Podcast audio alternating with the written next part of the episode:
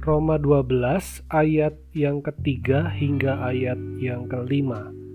Berdasarkan kasih karunia yang dianugerahkan kepadaku, aku berkata kepada setiap orang di antara kamu, janganlah kamu memikirkan hal-hal yang lebih tinggi daripada yang kamu patut pikirkan, tetapi hendaklah kamu berpikir begitu rupa, sehingga kamu menguasai diri menurut ukuran iman yang dikaruniakan Allah kepada kamu masing-masing.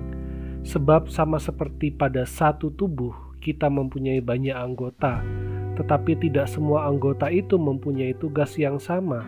Demikian juga kita, walaupun banyak adalah satu tubuh di dalam Kristus, tetapi kita masing-masing adalah anggota yang seorang terhadap yang lain. Bagian ini Paulus tujukan untuk setiap orang di antara jemaat di Roma, tak terkecuali. Juga kita di hari ini. Tetapi sebelum itu, Paulus memberi peringatan agar setiap orang tetap berada dalam kondisi yang sadar, dapat menguasai diri menurut ukuran iman yang dikaruniakan Allah. Tuhan memberikan banyak karunia dan akan dibahas dalam ayat-ayat selanjutnya. Tetapi Paulus ingin agar setiap jemaat bukan hanya memikirkan karunia apa yang Tuhan berikan, namun semua harus berpikiran bahwa aku mempunyai karunia ini sebagai bagian dari anggota tubuh Kristus. Karunia rohani di dalam pelayanan dapat berupa kemampuan-kemampuan alami maupun kemampuan yang didapatkan dari latihan dan di dalam kepercayaan yang diberikan Karunia rohani ini harus dijalani di dalam kedewasaan rohani. Inilah yang Paulus ingin agar jemaat Roma dan kita juga di hari ini perhatikan.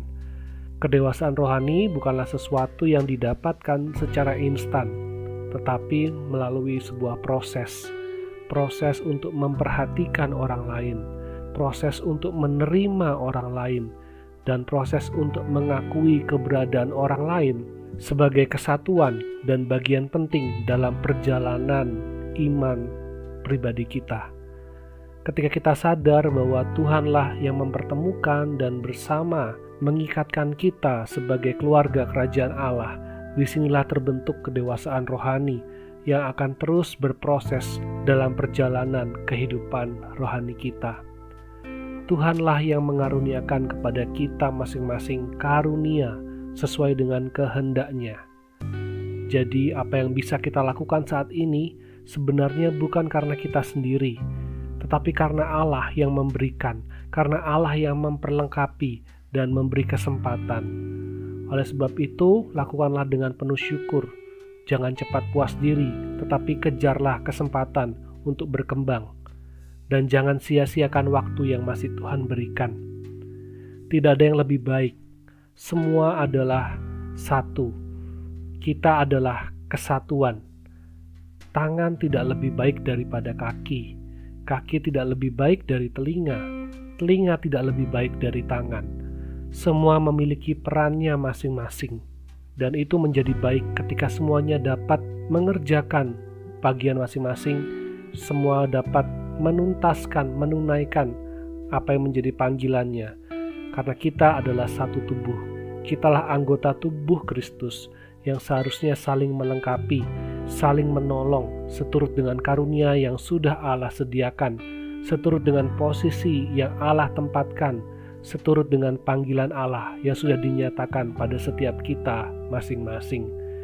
Kiranya bagian firman Tuhan ini dapat menolong kita untuk menjalani setiap pelayanan kita dengan baik di dalam kehidupan kita sebagai anggota tubuh Kristus, anggota gereja di dalam persekutuan dan pelayanan.